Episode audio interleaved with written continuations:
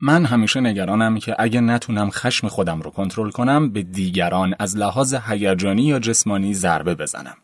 خشم و رنجش زیادی در درونم وجود داره که اون رو بیان نمی کنم. اونقدر خودم رو کنترل می کنم که مردم فکر می‌کنن آدم بی احساسی هستم. نگرانم که دیگران فکر نکنن که من آدم عصبی و ناراحتی هستم و بیان احساساتم پیش بقیه برام سختتر از هر چیزیه.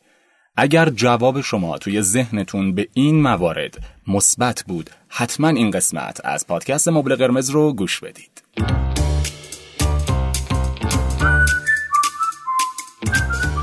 درود بر شما. شما شنونده پادکست مبل قرمز هستید. من الیاس گرجی به همراهی کارشناسان برنامه این قسمت رو تقدیم حضورتون می‌کنیم. با ما همراه باشید.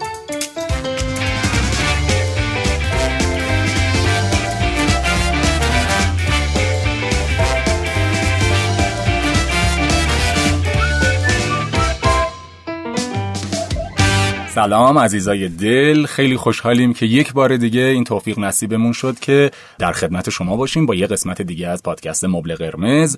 قسمت هفدهم از فصل هفتم با موضوع بازداری هیجانی در واقع طرحواره بازداری هیجانی که فکر می‌کنم خیلی براتون مفید باشه. حتما تا انتها گوش بدید.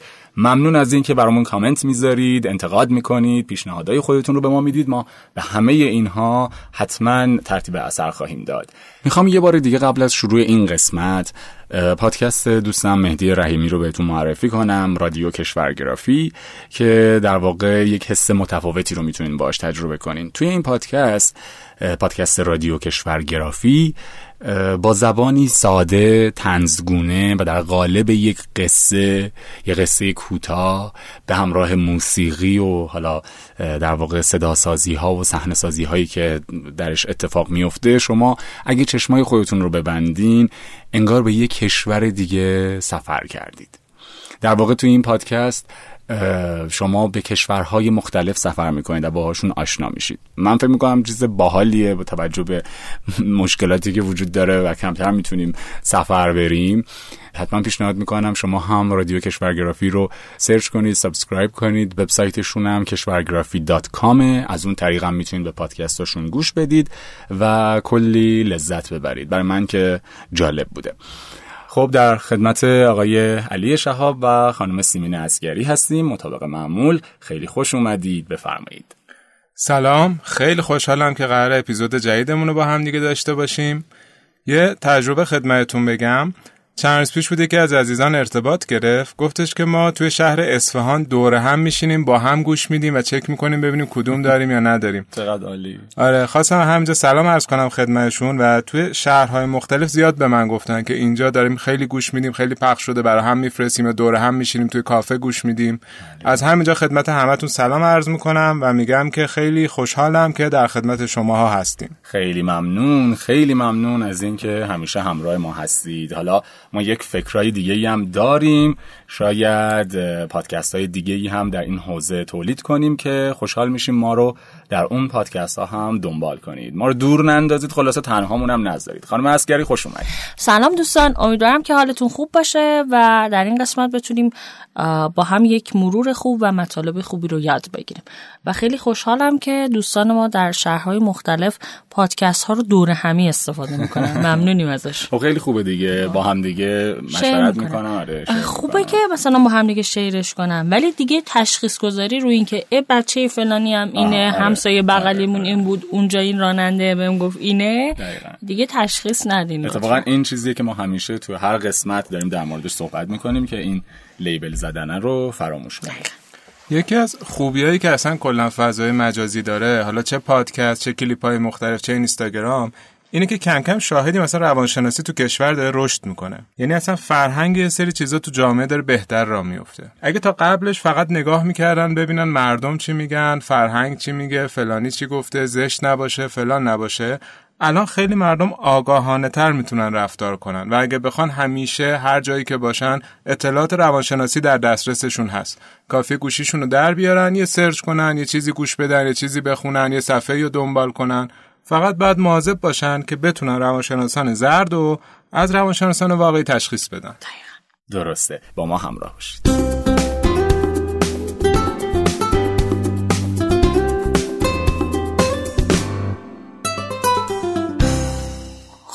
در مورد طرحواره بازاری هیجانی امروز می‌خوایم صحبت کنیم. خوبه که بدونیم احساسات منافع فراوونی بر ما داره. چرا؟ چون توانایی کنترلش بیان به موقع اونها می‌تونه به سلامت روان ما کمک کنه. ولی خب وقتی ما نمی‌تونیم اون رو بیان کنیم یعنی قسمتی از روان ما دچار مخاطره میشه. امروز می‌خوایم در مورد مواردی که در ما منجر به بازداری هیجانی میشه صحبت کنیم و راهکارهاش رو براتون توضیح بدیم. دقیقا کسایی که تحواره بازداری هیجانی دارن مردم از بیرون که نگاهشون می‌کنن میگن چه آدمای آرومی چه آدمای ساکتی ولی درونشون طوفانه درونشون آتش فشانه اینا مثل کسایی هستن که دیگه در حال جوشن ولی روش و محکم گذاشتن که هیچکس نفهمه که این تو داره قلقل میجوشه و اینا حال بد دارن تجربه می‌کنن. شما یه آدم آروم رو می‌بینی که ساکته هیچی نمیگه صداش در نمیاد. اما در درون خودش پر از احساسه پر از استرابه پر از خشمه پر از غمه پر از ناراحتیه. یا اصلا کسی رو می‌بینید که خیلی آدم منطقیه. یعنی همه چیز رو خیلی منطقی و اقلانی سازی شده بیان می‌کنن رشنالیزیشن دارن اما در درونشون پر از احساساتیه که هیچ وقت بروزش ندادن.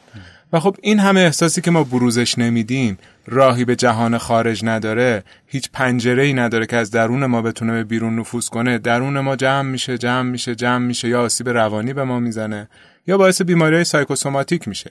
یعنی خیلی موقع شما رو جسم ما تاثیر می‌ذاره. باعث فشار خون میشه باعث مشکلات فشار میشه می‌زنه به قلب می‌زنه به معده و و و. سردردهای میگرنی میاره. درد معده میاره گرفتگی عضلات میاره و امثال این بیماری هایی که ریشه روانتنی دارن. و همه ماجرا اینه. یه عالم هیجان درون ما محبوس شده و پنجره ای نیست که باز بشه اینا بتونه از ما خارج بشه. هیجانات خوب و بد دیگه. یعنی هم هیجاناتی که منظور هم خشم و عصبانیت و ترس و هم اون هیجاناتی که آدم ازش لذت می‌بره شادی می‌کنه. یعنی در هر صورت یک مانعی وجود داره که این هیجانات خودشون رو بروز ندن. اصلا که از اساسی ترین نیازهای انسان اشتراک گذاری هیجاناشه اصلا برای همین انسان موجودی اجتماعیه. این نیاز داره که هیجاناشو به قول خودت چه مثبت چه منفی با دیگران به اشتراک بذاره و توسط اونا اعتبار بخشی بشه دیده بشه اهمیت داده بشه. وقتی که این اتفاق نمیفته شما فکر کن یه اتاقه توش یه عالم پروانه یا پرنده آزاد شده دارن میچرخن میچرخن میچرخن و نه دری هست و نه پنجره که اینا بتونن خروج پیدا کنن. در نتیجه احتمالا خونه اوزاش خیلی به هم ریخته میشه و هر چه زودتر لازم که پنجره براش نصب کنیم. اگر بخوایم مشخصه ای برای آدم ها تو رابطه با دیگران بذاریم ما انگار به یه دیوار سرد داریم نفوذ می‌کنیم به یه دیوار یخ. هر کاری کنیم ما توی یه دیوار یک سنگ سخت و سرد نمی‌تونیم نفوذ کنیم.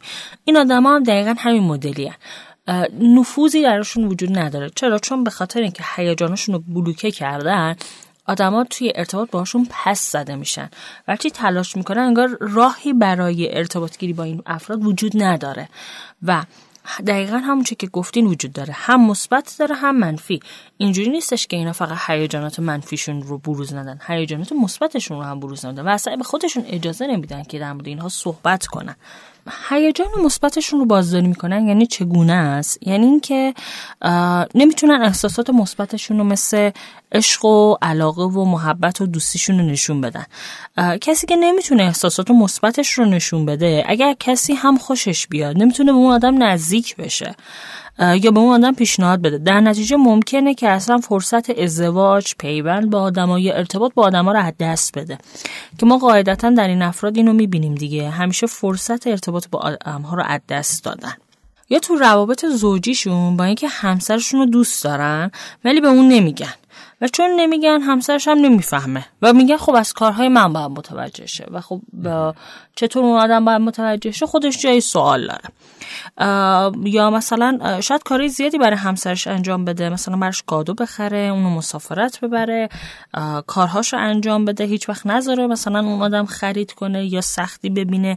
اما به زبون نمیاره که من تو رو دوست دارم. و همیشه پارتنرشون یه خلایی در رابطه با این صحبت و بیان نیازهاش تو خودش احساس می‌کنه.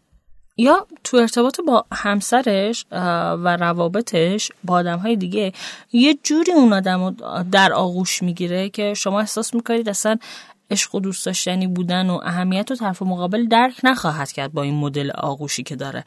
یا مثلا رفتارهای کلامی و بدنیش یه جوریه که همسرش نمی‌فهمه در نهایت دوستش داره. یعنی توی بدنش وقتی داره مثلا بغلش می‌کنه یه قیافه عبوسی به خودش گرفته.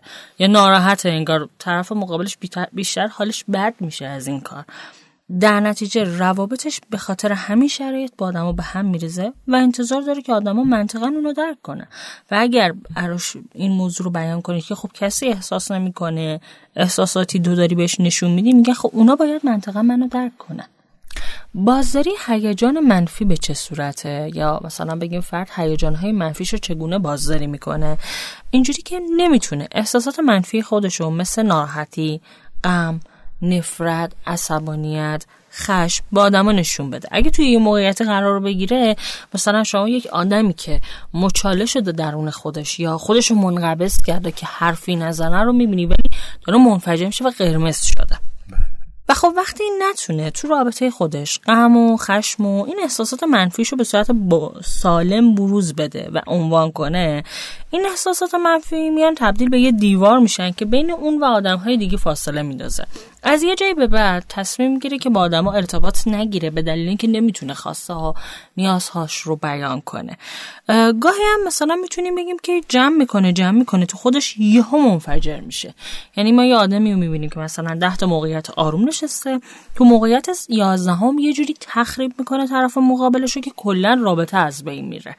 و خب یه جورایی می‌تونیم بگیم اساس هرچی رابطش رو می‌تونه با همچین انفجارهایی به هم بزنه و موقتا با یه سری آدم ها هست و بعد دیگه حضور نداره تو رابطه با آدم ها یا توی رابطه با همسرش و پارتنرش ما می‌تونیم بگیم ناراحته ولی بهش هیچی نمیگه. و چون همسرش هیچ علم غیبی نداره هیچ آگاهی از این آدم نداره ناراحتی هاش تبدیل به فاصله گرفتن از این فرد میشه.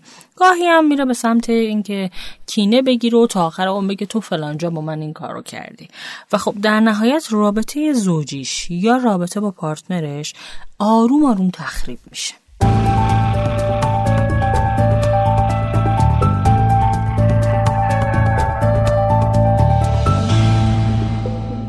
اگه خاطرتون باشه توی اپیزود چهارم ما یه تحواره داشتیم به نام محرومیت هیجانی. این محرومیت هیجانی اسمش خیلی شبیه بازداری هیجانیه. داستان این دوتا چیه؟ محرومیت هیجانی یعنی که من احساس می‌کنم دیگران منو درک نمی‌کنن. دیگران منو نمی‌فهمن. برای هیچ کسی من مهم نیستم و کسی قرار نیست برای احساسات من ارزش قائل باشه. بازداری هیجانی یعنی هیجانم رو بروز نمیدم. بیان نمی کنم نشون نمیدم نمیگمش. یعنی میاد تا اونجایی که دلم می‌خواد اینو بگم ولی سکوت می‌کنم بنا به دلایلی که حالا جلوتر بررسی می‌کنیم و هیچ اینو بروزش نمیدم. کسی که محرومیت هیجانی داره یعنی احساس می‌کنه دیگران منو درک نمی‌کنن امکان داره که بازداری هیجانی هم داشته باشه. بگه به این دلیل که منو درک نمی‌کنن پس چرا اصلا بیانش کنم؟ برای چی اصلا حرف بزنم؟ یعنی اینجور نیستش که شخص این دوتا رو با هم دیگه نتونه داشته باشه. ذاتش متفاوته ولی خیلی موقع توی شخص هر دوتاش هست. و اگر اصلا طرف خیلی هیجانشو بروز نده و نگه احساسشو از اون کسی هم درک و بازخورد و فیدبکی بهش نشون نمیده. ممکنه دوچار این قضیه بشه که دیگران منو درک نمی‌کنن. اصولا وقتی بررسی می‌کنیم شاید سه تا دلیل عمده جز دلایلی باشه که آدما بیانش می‌کنن برای اینکه ما نمیگیم هیجانمونو یکیش ترس از اینه که آدما منو ترکم کنن آدما منو تردم کنن.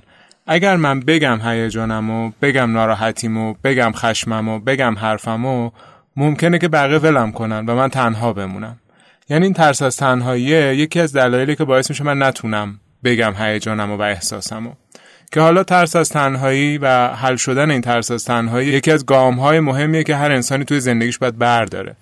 یعنی به اونجایی برسه که من قرار نیستش که همیشه با دیگران باشم تا بتونم زندگی کنم. تنهایی هم می‌تونم زندگی کنم تنهایی هم می‌تونم از دنیا لذت ببرم و حالا اگر کسی کنارم بود و هم قدم خوبی بود همراه خوبی بود من هم باهاش ادامه میدم. ولی اینکه از ترس اینکه تنها نمونم حتما باید با یه نفر دیگه این مسیر رو برم این باعث میشه که من همیشه در حال باج دادن و سانسور کردن خودم باشم. که اینجور افراد معمولا طرحواره ترد یا رها شدگی هم دارن. یعنی وقتی تحوار ترد و رها شدگی داری از این جداییه و از اینکه تنها بمونی انقدر میترسی مگه نه مسیر زندگی جاده که تو هم می‌تونی تنهایی طیش کنی هم می‌تونی با یه همسفر طیش کنی هم می‌تونی گروهی طیش کنی. مهم اینه که لذت ببری از طی کردن این جاده و از هر قدمت لذت ببری.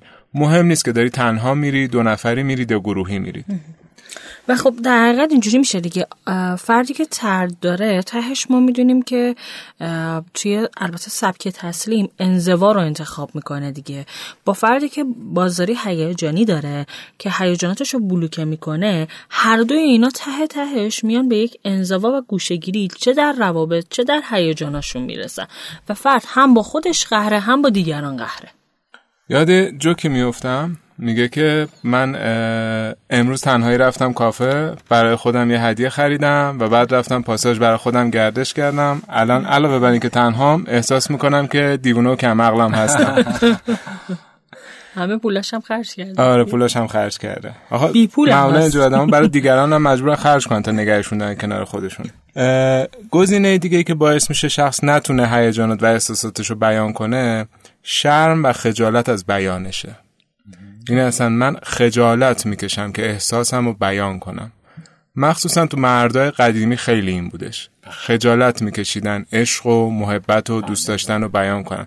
و اصلا تو فرهنگ اون بد می‌دونستن و یعنی مثلا اگر پدر خانواده بچه رو بغل می‌کرد بد می‌دونستن. می‌گفتن این مرد مثلا زنزلیل فلانه یا همون جمله معروف پسرها که گریه نمی‌کنن پسرها باید سفت باشن دخترها باید اینجوری باشن پسرها باید اونجوری باشن همه اینا باعث میشه که بیمار شیم. آسیب ببینیم و بخش هیجاناتمون رو نتونیم بروز بدیم.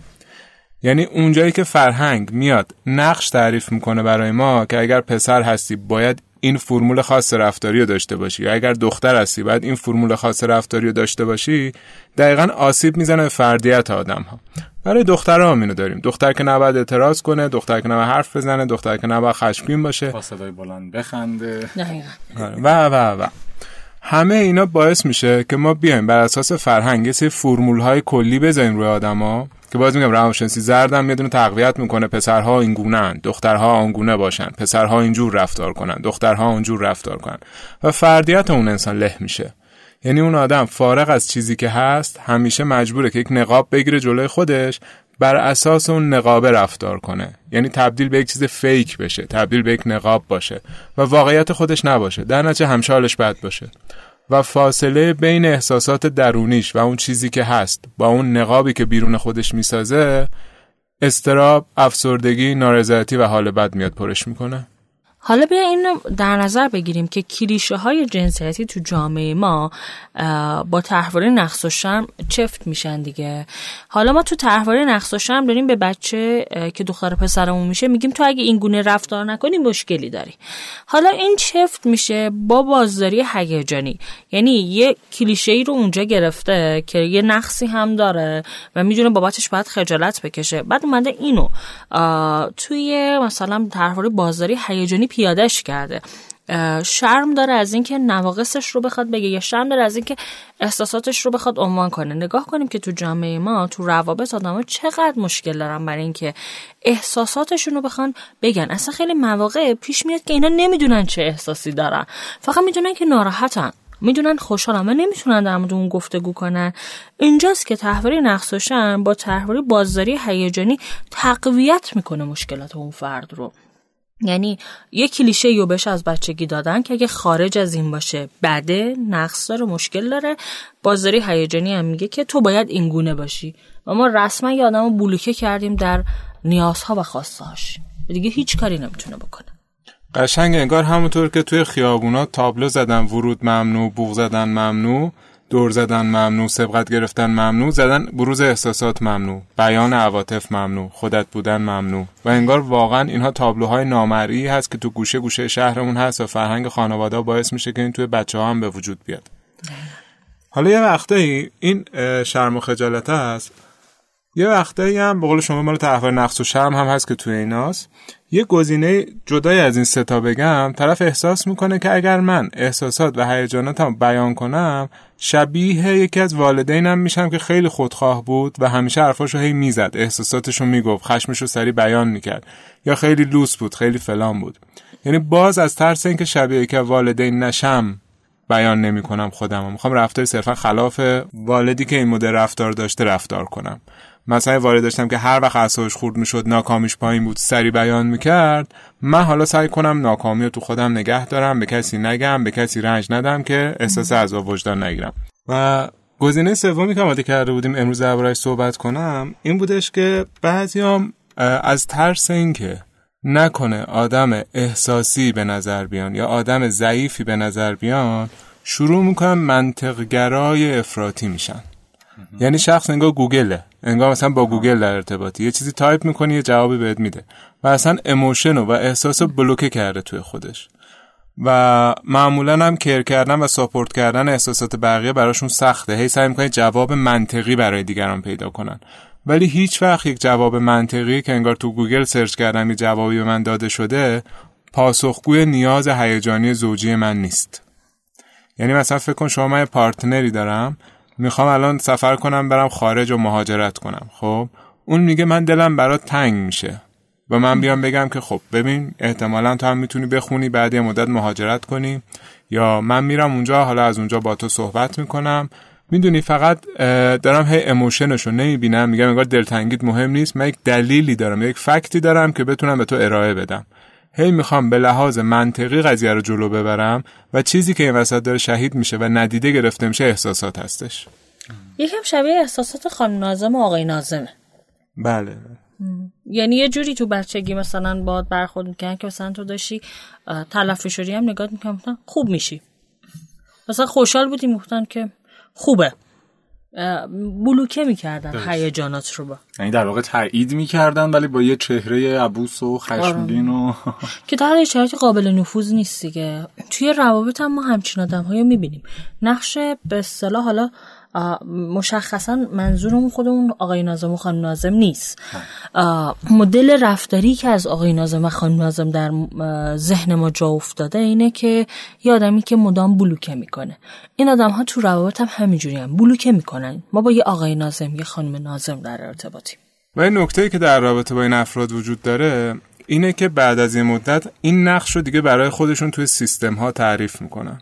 ما همیشه عضوی از یک سیستم هستیم.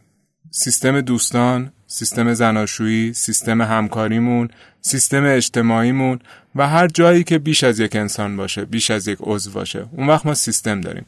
وقتی من یه مدت هیجانم و احساسم بروز نمیدم به طرف مقابل چی دارم آموزش میدم؟ چه پیامی دارم بهش میدم؟ اینی که من احساسات ندارم. هیجانات منو لازم نیست اهمیت بدی.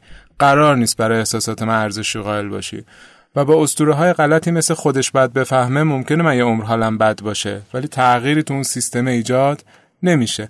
وقتی من هیجانم بروز نمیدم حرفمو نمی‌زنم اعتراضمو نمیگم به دیگران یاد نمیدم که من خشمم رو بیان می‌کنم من غمم رو بیان می‌کنم. من می‌تونم احساس علاقم رو به شما بگم شادیمو به شما بگم. اونها هم کم کم آموزش می‌بینن که منو ندید بگیرن ایگنور کنن و احساسات منو درک نکنن و اصلا نیان سمتش. این خودش به بدتر شدن اوضاع کمک می‌کنه. یعنی به خودم میام توی باطلاقی فرو رفتم که 50 درصدش قطعا تقصیر خودم بوده که بروز نمی‌دادم. یعنی تو دیدگاه سیستمی وقتی شما نگاه می‌کنی اینی که طرف مقابل من احساسات و هیجانات منو وقتی بروز میدم خیلی بد برخورد می‌کنه یا نمی‌بینه 50 درصد هم تقصیر خودمه که احساسات و هیجاناتمو براش ارزش قائل نیستم نمیگم و پاش وای نمیسم. یعنی به طرف مقابل این پیامو نمیدم که احساس و هیجان من مهمه. ارزشمنده تو هم باید بهش احترام بذاری و ارزش قائل باشی. خودم من یه کاری می‌کنم که به این سمت بره که نتونم بگم. و اینم 50 درصد تقصیر منه. و خب در ادامه مطلبی که گفتین می‌تونیم به این اشاره کنیم که فردی که دچار بازداری هیجانیه برای خیشتنداری برای خودداری بیشتر از صمیمیت و بروز هیجان ها ارزش قائله. و چون در جامعه ما اصلا خیشتنداری توصیه میشه و یک باور فرهنگیه فرد نمی‌فهمه که اصلا نقصی داره و اصلا فکر می‌کنه داره درست رفتار می‌کنه. این یک باور فرهنگیه که میگه بلوکه کردنه. هیجان و احساس درسته. و احتمالا طرف مقابل تو داره اشتباه می‌کنه. به همین دلیل که اون آدم به خودش این فضای ذهنی رو میده که اصلا یه طرفه این رو ببینه. و خب در نظر بگیریم که اینها خودشون هم میترسن هیجانشون بروز بدن. میترسن که بگم و کنترلشون رو از دست بدن. میترسن بگن دچار شرم بشن. و خب برای همون نرمالایز کردن این وضعیت از خیشدنداری که توسط فرهنگ جامعه ما تقویت میشه و ارزش استفاده می‌کنه.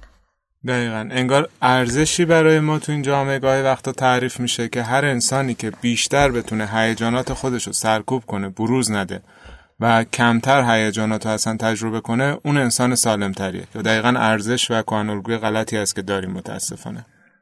خب حالا اگه بخوایم به ریشه های کودکی این طرحواره بپردازیم. حالا تا اینجایی که در موردش صحبت کردیم خب قاعدتا سرکوب کردن بود که حتما از کودکی نشأت گرفته یا اینکه خانواده انقدر سختگیر باشن که تو نخند تو این کارو نکن اونجوری رفتار نکن و این در واقع منجر به این طرحواره میشه. ولی به صورت مفصلتر بفرمایید که این ریشه های طرحواره بازداری هیجانی از کجاست و به کودکی بپردازیم. دقیقا الیاس چانی همون سرکوب کردن احساسات و خانواده بسیار سختگیر همون چیزی که گفتی دوتا آیتم اصل اولیشه چرا؟ چون خانواده ایرانی مثلا به بچه که می‌خوره زمین اگه پسر باشه میگه پسر که گریه نمی‌کنه. پاشو. یا دختر که داد نمی‌زنه. یا انقدر سختگیرن انگار ما وسط یه پادگان داریم زندگی می‌کنیم. رأس این ساعت بعد این اتفاق بیفته رأس این ساعت بعد اینجوری باشه. ما باید این مدلی رفتار کنیم ما باید در فامیل اینگونه باشیم اینجا باید این نوع لباس رو بپوشیم. رأس ساعت باید مسواکمون رو بزنیم رأس ساعت باید بگیریم بخوابیم. برنامه داره زندگی ما. یه جورایی انگار خانواده داره ربات پرورش میده نه بچه. تمام زمانهای یک بچه در طول روز برنامه ریزی شده و از پیش تعیین شده است. و دقیقا همین حرم قدرت عمودی توی خانواده که یعنی والدین همه چیز رو تعیین می‌کنن و انجام میدن و فرزندان نمی‌تونن انتقادی داشته باشن نه نظری بدن نه خواسته ای بگن خودش باعث این آسیب میشه دیگه. من آموزش می‌بینم که من قرار نیست حرفی بزنم. و در کنار شما والدینی هم در نظر بگیر که اهمیتی نمیدن به احساسات و هیجانات اون شخص. این طرف میگه من غمگینم ولی اهمیتی نمی‌بینه. میگه من خشمگینم یا اگر خواسته ای داره بیان می‌کنه. اگر رشته خاصی می‌خواد بره میگه. اگر علاقه مندی یا فعالیتی مورد نظرشه. مثلا نقاشی علاقه داره. تو ایران انگار گناه کردی به نقاشی علاقه داری. یا انگار موسیقی علاقه داره انگار آدم کشته. یعنی اینا دقیقا مساوی هم قرار می‌گیره تازه میگن اگر آدم بکشه مرده ولی موسیقی اگر علاقه داشته باشه مرد نیست. یا اگر مثلا اینقدر جنم داشته رفته دزدی کرده آدم کشته. خاک تو سرش این نقاشی رفته یاد گرفته مثلا چقدر آدم بیورزه می‌دونی با این دیدگاه وقتی میان جلو این آدم اصلا بین هیجان احساس من نه دیده میشه نه اهمیتی میدن گاهن مسخره هم میشه. خب یاد می‌گیرم تو بزرگسالی هم همیشه تو خودم نگهش دارم و هیچ وقت جرأت نکنم بیانش کنم. یا مثلا توی کودکی بابت کمترین کاری که انجام دادن کار اشتباه ها تنبیه خیلی زیادی شدن. بابت کارهای خیلی خوبی که انجام دادن رفتارهای مناسبی که داشتن اصلا تشویق نگرفتن. تنبیه شدن یا ترد شدن زیادی از جانب والدین احساس کردن. و بخش مهمش هم دوباره برمیگردیم به همون کهن الگوها و نمادها و اصلا اون الگوهای اجتماعی که ما داریم. خب فرق بین مدیریت هیجانها و سرکوب کردن و عدم بیان هیجانها. به عنوان مثال میگم در مورد خشم در نظر بگیریم. سرکوب خشم خیلی فرق داره با مدیریت خشم. بیان نکردن خشم خیلی فرق داره با مدیریت خشم.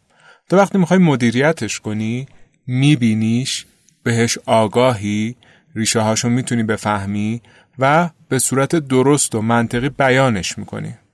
اما وقتی سرکوب کنی و نگی هی تو خودت نشخار فکری داری هی داری خودتو می‌خوری هی داری تو خودت جنگ درونی داری و گاهن ما فقط یاد گرفتیم الگو میدیم به مردم ولی نمیگیم چه جوری. یعنی میگیم خشمشو بروز نداد. نمیگیم که مدیریت کرد سرکوب نکرد خفه نکرد تو خودش نریخ بره جای دیگه پیادش کنه بریزش بیرون. و همساله هم و در ادامه من می‌تونم اینجوری بگم که ما توی کودکی به بچه یاد دادیم که بازداری هیجانی درسته خب؟ و خب همه ماها می‌خوایم یاد بگیریم که اینو داشته باشیم. ولی چون تو جامعه ما یادگیری و الگوها همیشه بر اساس افراط و تفریط بوده هیچ خط تعادلی نداشتیم در حقیقت به بچه گفتیم که هیجانهای طبیعیت رو توی ذهنیتت کاملا محبوس کن به خاطر احترام به حقوق بزرگتر به خاطر احترام به مثلا خانواده به خاطر حقوق دیگران. باید بچه اینو یاد بگیره اما نه به قیمت سانسور کردن خودش. و خب این افراط و تفریطی که ما به بچه ها در کودکی یاد میدیم باعث میشه که یا کلا هیجانی باشن یا کلا بازداری کنن و هیچ چیز رو عنوان نکنن. یکی از عزیزان برامون کامنت گذاشته بود می‌گفت چرا انقدر هی میگین جامعه ما فرهنگ بد ما کشور ما در حالی که خب اینها همگی چیزایی هست که وجود داره و طبق آمار و تحقیقات و تجربیاتی است که کارشناسان این حوزه به دست آوردن. و این مسئله مهمتر اصلا اینه. ما بیایم بگیم که جامعه فرانسه این اشکالا داره. اون وقت چی گیرمون میاد؟ یا بیایم بگیم مثلا چه می‌دونم نروژ این اشکالا داره عربستان اون مشکل داره پاکستان اون مشکل داره آمریکا این مشکل داره. آیا باعث رشد ما میشه؟ باعث میشه چیزی توی ما تغییر کنه؟ نه خیر و فکر می‌کنم مثال زدن از خودمون و شروع کردن از خودمون خیلی مفیدتر خواهد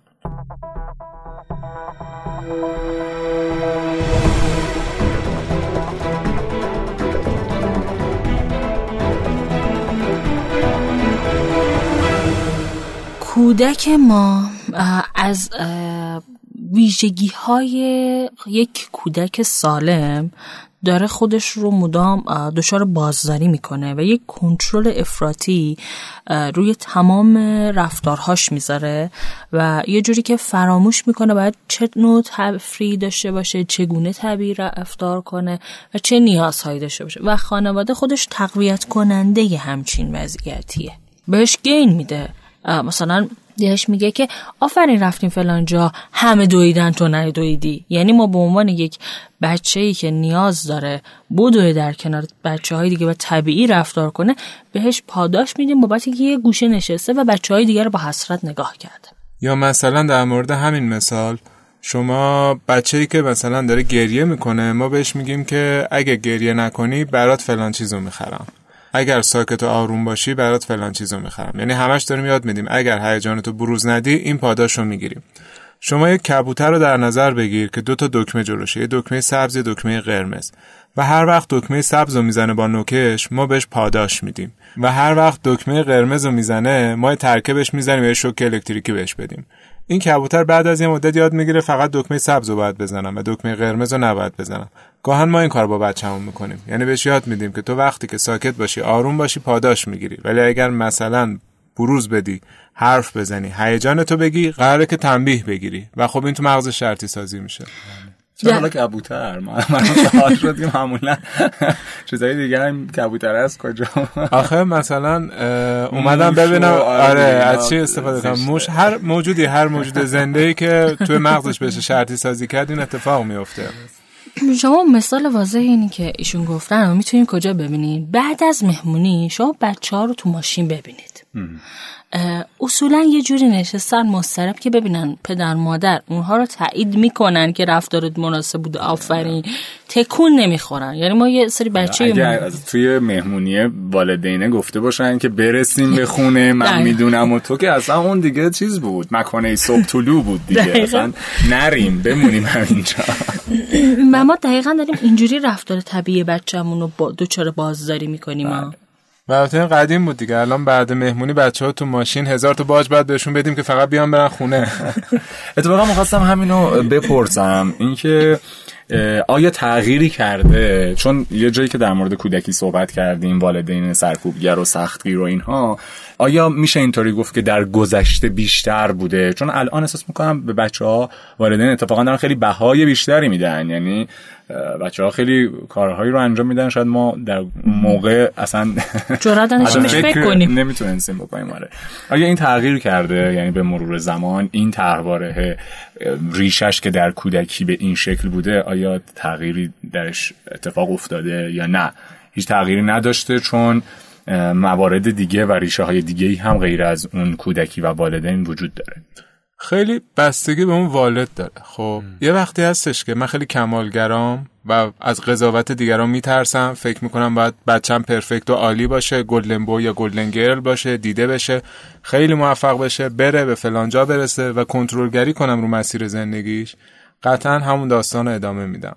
یا چون تو کودکی با خودم انجام شده الگو برداری می‌کنم من هم با بچم انجام میدم.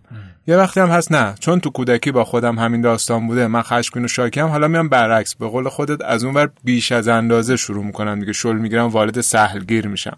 و هر دو آسیبه دیگه و والد متعادل هم آرزوست چه در گذشته چه در امروز که اینم با آگاهی حاصل میشه. حالا هر چقدر میزان آگاهی و آموزش و همونطور که گفتم الان با یه گوشی شما می‌تونید پادکست گوش بدی صفحات اینستاگرامی درست و معتبر رو بخونی سایت های مناسب بری کتاب بخری بخونی و همه اینو کمکت می‌کنه که والد بهتری باشی. اما اگه صرفا بر اساس احساس خودت و نظریات خودت جلو بری یا بخوای بری توی سیستم هایی که صرفا میگن موفق باش کمالگرا باش عالی باش اینجوری باش اونجوری باش خب قطعا خیلی نتیجه کار خوب نخواهد بود. و قبلا هم گفتیم دیگه. گفتیم یه چیزهای الگوه تو جامعه ما افراط و تفرید کردن تو اون الگوه که ما رو به مشکل رسونده. ما قبلا سختگیری بیش از حد داشتیم الان سهلگیری بیش از حد داریم. هر دوی اینها خروجیش به نفع یک کودک نخواهد بود.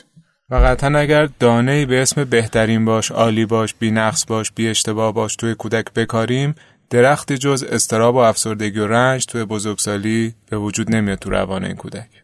خب اگر موافق باشید برای تمام کردن این قسمت مطابق معمول بپردازیم به راهکارهای این طرحواره.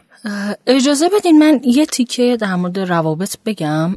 تا متوجه شیم نوعهایی که در بازاری هیجانی تو روابط گیر میفته رو متوجه شیم. بله. بعد بریم سراغ راهکارهای نهایی اینجوری در نظر بگیرین اگر که تحواری بازاری هیجانی توی ازدواج اتفاق بیفته ما چند مدل رفتاری رو داریم.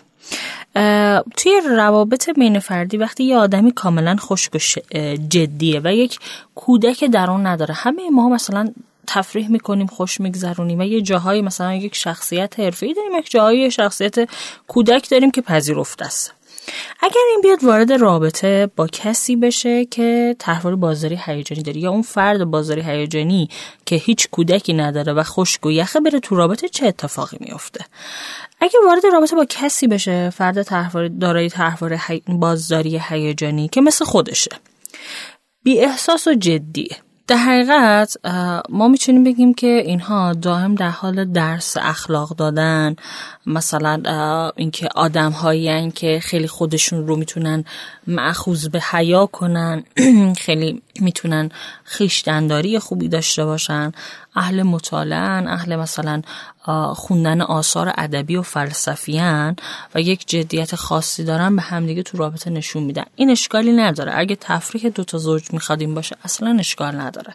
اگر با هم به اشتراک رسیدن و توافق کردن اشکال نداره. ولی باید بروز هیجانی هم داشت. باید زمانی رو هم برای هیجان ها و نیازهاشون در نظر بگیرن.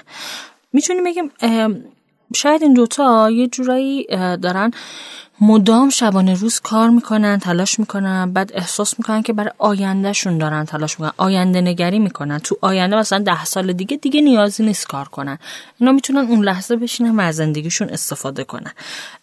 اینجوری در نظر بگیریم. انگار که دوتا ربات دارن کنار هم زندگی می‌کنن. حتی اگه ده سال آینده هم به یک درآمد و مال زیاد برسن چیزی که مهمه در جریان زندگی ما یاد گرفتن یک زندگیه که توش هیجان هم وجود داره. و طبیعتا ما وقتی به یک سنی رسیدیم برامون سخت برگردیم و یادگیری داشته باشیم. و متاسفانه یه زندگی نزیسته طولانی رو به خودمون آوردیم. حالا از اینجا بعد می‌خوایم زندگی کنیم. خب این مغز ما دچار تعارض میشه اینجا که من بالاخره باید اون آدمی باشم که مثل یک ربات یا این آدمی که همش تفریح می‌کنه. این یک مدلش میشه. یه مدل دیگه هم این فردی که داره بازاری هیجانی با یک فردی که از لحاظ هیجانی سالمه ارتباط بگیرن. طبیعتا نمی‌تونن این وضعیت رو تحمل کنن. چون گذراندن وقت تفریحش وقت استراحتش مهمونی رفتن و مدل زندگی هر کدوم از اینها برای اون یکی قابل تحمل نیست. چون کسی که بازداری هیجانی داره همیشه انگار در حال مثلا یه مدل زندگی خاص بودنه یک برنامه و چارت خاص داره.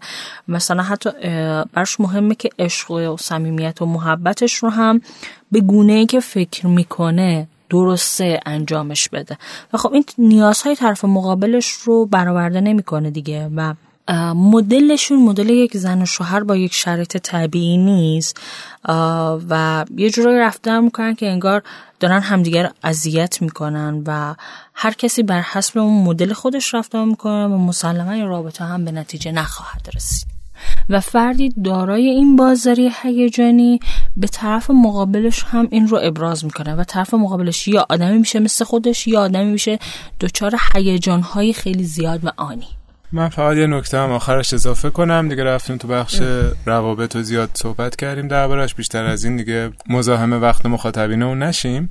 خیانت هم خیلی مواقع به همین دلیل رخ میده. یعنی من هیجان هایی دارم که دیده نمیشه تو رابطه گپ و نقطه خالی ایجاد میشه. میرم سمت کسی که هیجان های منو ببینه و احساسات منو ببینه. یعنی بخش ازم یک خیانت ها به این دلیل اتفاق میفته که من به اندازه کافی هیجان ها و نیازهای طرف مقابلم رو نمی‌بینم یا هیجان ها و نیازهامو تو رابطه خودم ابراز نمی کنم احساس تشنگی دارم و خیانت می‌کنم. اگر موافقید بریم سراغ بخش بعدی اپیزود. بفرمایید.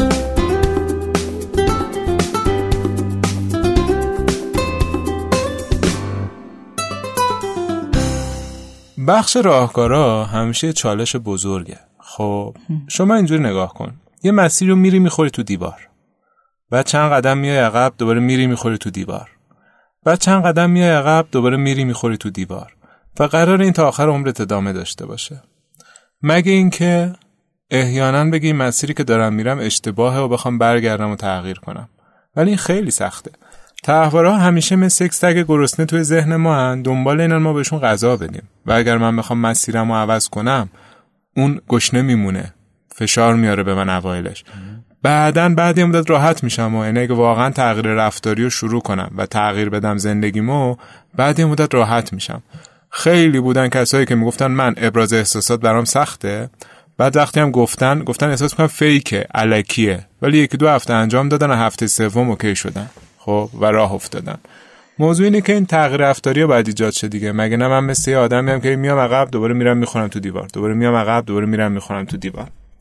پس این باوری که من باید عوض بشم و تغییر کنم شاید چیز دردناکی باشه. ولی در دراز مدت خیلی به نفهمه یعنی اگر می‌خوایم سراغ راهکار بریم بپذیریم که اوکی من آمادم که تغییر کنم. و این مسیری که تو زندگی می‌رفتم مسیری به درد بخوری نبوده که الان انقدر گیرم. قضیه دیگه ای که توی ذهن من هست اینه که اگر واقعا من احساس می‌کنم بقیه نباید احساسات منو بفهمن و نیازی نیست من بهشون بگم چرا اصلا بریم سراغ بحث راهکارها؟ باید قبلش اینو برای خودم دیگه جا بندازم که من به عنوان یک انسان نیاز نیازهای بقیه رو ببینم احساسات بقیه رو ببینم و احساسات خودم رو ابراز کنم احساسات خودم رو بگم. حتی اگر گوش شنوایی نباشه. بگم بگم تا اون, اون سیستم اون آدم ها عادت کنن که من قراره برای احساساتم و نیازهام خودم دیگه این ارزش قائل باشم. در ادامه این نکته که گفتین می‌تونیم اینم اضافه کنیم. و فکر می‌کنم می‌تونه یک نکته کلی برای همه طرحواره ها باشه ما در تمامی این تحواره ها از پذیرش خودمون با اونچه که هستیم سر باز زدیم و پشتش کلی تجارب از کودکی داریم که اینگونه که باشم خوب نیستم دوست داشتنی و ارزشمند نیستم. فکر می‌کنم بهتره که تو تحواره ها اول افراد برگردن آگاه بشن نسبت به چیزی که هستن و اونی که هست رو کامل و بدون هیچ لیبلی بپذیرنش. اگر می‌خوایم واقعا یه سری نگرش ها و باورها رو درون ذهنمون تغییر بدیم باید اول پیدا کنیم اون جمله یا باور آسیبزا چیه توی ذهنمون دیگه. خودتون رو توی شرایطی تصور کنید که می‌خواید احساستون و هیجانتون رو با شخص مقابل در میون بذارید. چه فکرهایی توی ذهنتون میاد که بازدارنده است؟ مثلا میگید زشته خودخواه به نظر میام. منو رها می‌کنه منو قضاوت می‌کنه میگه ضعیفم. حتما این ریشه ترس رو پیدا کنید. یعنی یا تو موقعیت واقعی اون لحظه ای که دارید خودتون رو می‌خورید سانسور می‌کنید و بیان نمی‌کنید احساستون رو اینو یه لحظه تو مغزتون مرور کنید که من الان اگر اینو می‌خوام بگم چه فکری دارم که این کارو نمی‌کنم؟ چه جمله چه قاعده چه پیش شرطی اونجاست که نمی‌تونم ابرازش کنم؟ یا اگر تو زندگی واقعی سخته موقعیت خیالی برای خودم تصور کنم. مثلا احساس کنم شخصی روبروم روی صندلی نشسته من از دستش ناراحتم از دستش غمگینم از دستش خشمگینم یا دوستش دارم نمی‌تونم بگم و می‌خوام اینو باهاش در میون بذارم. بعد می‌بینم که احتمالا چه استرس و ترسی توی من داره به وجود میاد. افکارم چیاست؟ پس هم می‌زنه میگه فلانم میگه اینجورم قضاوت میشم این اتفاق میفته اون اتفاق میفته اون میشه اون ریشه ترسش. و می‌فهمه که کدوم باور اصلا باید روش کار بکنه. این اصلا کجا اومده چرا هست؟ آیا الگو گرفتن والدینم؟ آیا دیالوگی یا جمله معروفی تو کودکیم بوده که اون خیلی رو اثر گذاشته؟ فیلمی دیدم خیلی رو اثر گذاشته. این یعنی وقتی اونو پیدا کردم تازه می‌تونم ببینم از کجا اومده. این تخم نحس از کجا کاشته شده درون روان من؟ تکنیک بعدی که میشه استفاده کرد اینه که بیام نوع والدین خودم رو بنویسم. بنویسم والد واقعی من. مثلا همیشه منفی نگر بود به هیجانات من احترام نمیذاشت. من اگر می‌گفتم فلان چیز رو دوست دارم یا فلان چیز علاقه دارم این باز خورد و نشون می‌داد. اگر می‌خواستم احساسم رو بگم این نوع واکنش رو داشت. و اونور بنویسم والد ایدئال. یعنی اگر والد ایدئال بود و به احساسات و هیجانات من اهمیت می‌داد چه دیالوگ ها و گفتگوهایی داشت. مثلا من اینجوری می نویسم همون مثال موسیقی رو بزنیم. من به موسیقی علاقه دارم. والد واقعیم. این مسخره بازی ها چیه؟ این قرتی بازی ها چیه؟ به هیچ جا نمی‌رسی. فلان مسخره است. نگاش کن پوزخند. والد ایدال. به موسیقی علاقه داری؟ حتما برو انجامش بده. منم تا جایی که بتونم سعی می‌کنم حمایت کنم. قطعا حقته که بری امتحانش کنی. شاید خوشت بیاد شاید خوشش خوشت نیاد. یه مدت اجازه داری بری اصلا ببینی چطوره و من کمکت می‌کنم و حمایتت می‌کنم. بعد ببینم که فرزند این والد با فرزند اون والد چه تفاوتی داره. اگر فرزند این والد قراره بشم من شخصی هم که آسیب دیده کودک آسیب دیده از این مدل والد هستم. ولی فرزند اون یکی والد که حمایت رو داشته که پذیرش هیجانی رو داشته بزرگسال بالغ و سالمی میشه که می‌تونه راحت هیجان و ابراز خودش رو براش ارزش قائل باشه. پس بیام ببینم اگر من این مدل والد ایدئال رو داشتم و الان تبدیل به این مدل فرد شده بودم چه رفتاری داشتم؟ و شروع کنم با اون آدم همانندسازی کردن و اون مدل رفتارها رو انجام دادن و اون والد حامی و اون والد جدید رو توی ذهن خودم ایجاد کنم برای مقابله با اون یکی ذهنیت. این من ذهنیت والدی دارم که ندید می‌گیره سرکوب می‌کنه اعتبار می‌کنه اعتبار بخشی هیجانی نداره. والدی توی ذهنم ایجاد کنم آدر سایت سمت مقابل. که این حالا هیجانات منو می‌بینه اعتبار بخشی می‌کنه کیرم می‌کنه و برام مهمه. خب؟ حالا این چه دیالوگ هایی به من میگه؟ و دیالوگ های این سایت رو هم ببینم و بذارم هر لحظه بفهمم که اگر این والد رو داشتم امروز چگونه بودم و اونجوری بشم کم کم.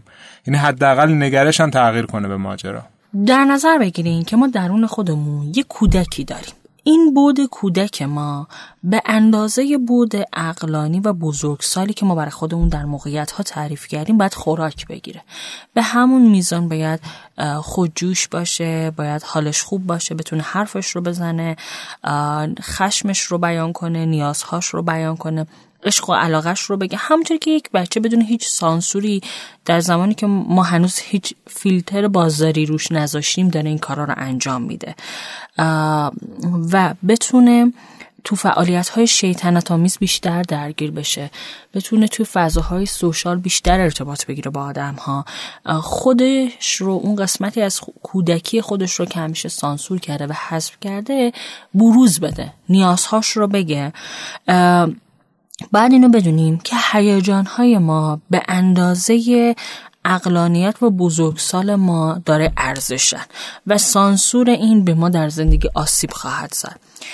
پس ما وقتی می‌خوایم عقل داشته باشیم و منطقی باشیم و بزرگسال باشیم یعنی می‌خوایم دیگران رو کنترل کنیم. کنترل کردن آدم ها رو کنار بذاریم. آدم ها رو به خاطر بروز هیجان هاشون تحقیر نکنیم. چون وقتی ما آدم ها رو داریم به خاطر این شرایط تحقیر می‌کنیم یعنی خودمون از این وضعیت حالمون خوب نیست و به خاطر این کار اگر نیازهام رو عنوان کنم خودم تحقیر و سرزنش می‌کنم چون دیگر اینو داره حال منو بد می‌کنه. پس بیام شروع کنم هیجان هام رو به صورت طبیعی بروز بدم و دیگران رو هم به خاطر بروز هیجان هاشون تحقیر نکنم. احساس شرمندگی نکنم و شروع کنم خود واقعی اون کودک واقعیم رو در ارتباط ها البته با یک مرزبندی مناسب بروز بدم. و در نهایت یادمون باشه اگر می‌خوایم این چرخه بشکنه و اگر می‌خوایم پیام متفاوتی به دنیای اطرافمون صادر کنیم لازمه که شروع کنیم مثل تغییر رفتاری داشته باشیم. یعنی اگر شده به زور خودمون رو مجبور کنیم که احساسات و هیجاناتمون رو بگیم و پاش وایسیم تا هم دیگران یاد بگیرن که لازمه احترام بذارن هم خودمون کم کم این عادت تومون بشکنه تغییر کنیم و فرد متفاوتی بشیم. فردی که آزادتره رهاتره و اضطراب کمتری رو تحمل می‌کنه. مادامی که من دارم هیجانامو سکوت می‌کنم سرکوب می‌کنم ندید می‌گیرم بیان نمی‌کنم داره از من انرژی روانی میره و من درگیر خشم و استراب خواهم بود. به محض اینکه شروع کنم بیان کردن شاید چند بار اول اشتباه کنم شاید اوایلش افراطی پیش برم ولی کم کم خودش رو دور میفته و درست میشه. هر چیزی رو تا شروع نکنم چند بار اشتباه نکنم دستم نمیاد و زندگیم تغییر نمی‌کنه. بسیار عالی. ممنون از دو کارشناس عزیزمون. و این اپیزود مفصل. فکر می‌کنم خیلی در رابطه با طرحواره بازداری هیجانی صحبت کردیم. امیدوارم که واقعا براتون مفید باشه و اینکه این قسمت رو حتما برای دوستان خودتون شیر کنید. اگر گروهی میشینید با هم گوش می‌دید این ما رو خیلی خوشحال می‌کنه. حتما باز هم برامون کامنت بذارید پیشنهاد بدید. ممنون از همتون که ما رو دنبال کردید و با ما همراه باشید تا سه قسمت پایانی این فصل. خدا نگهدار.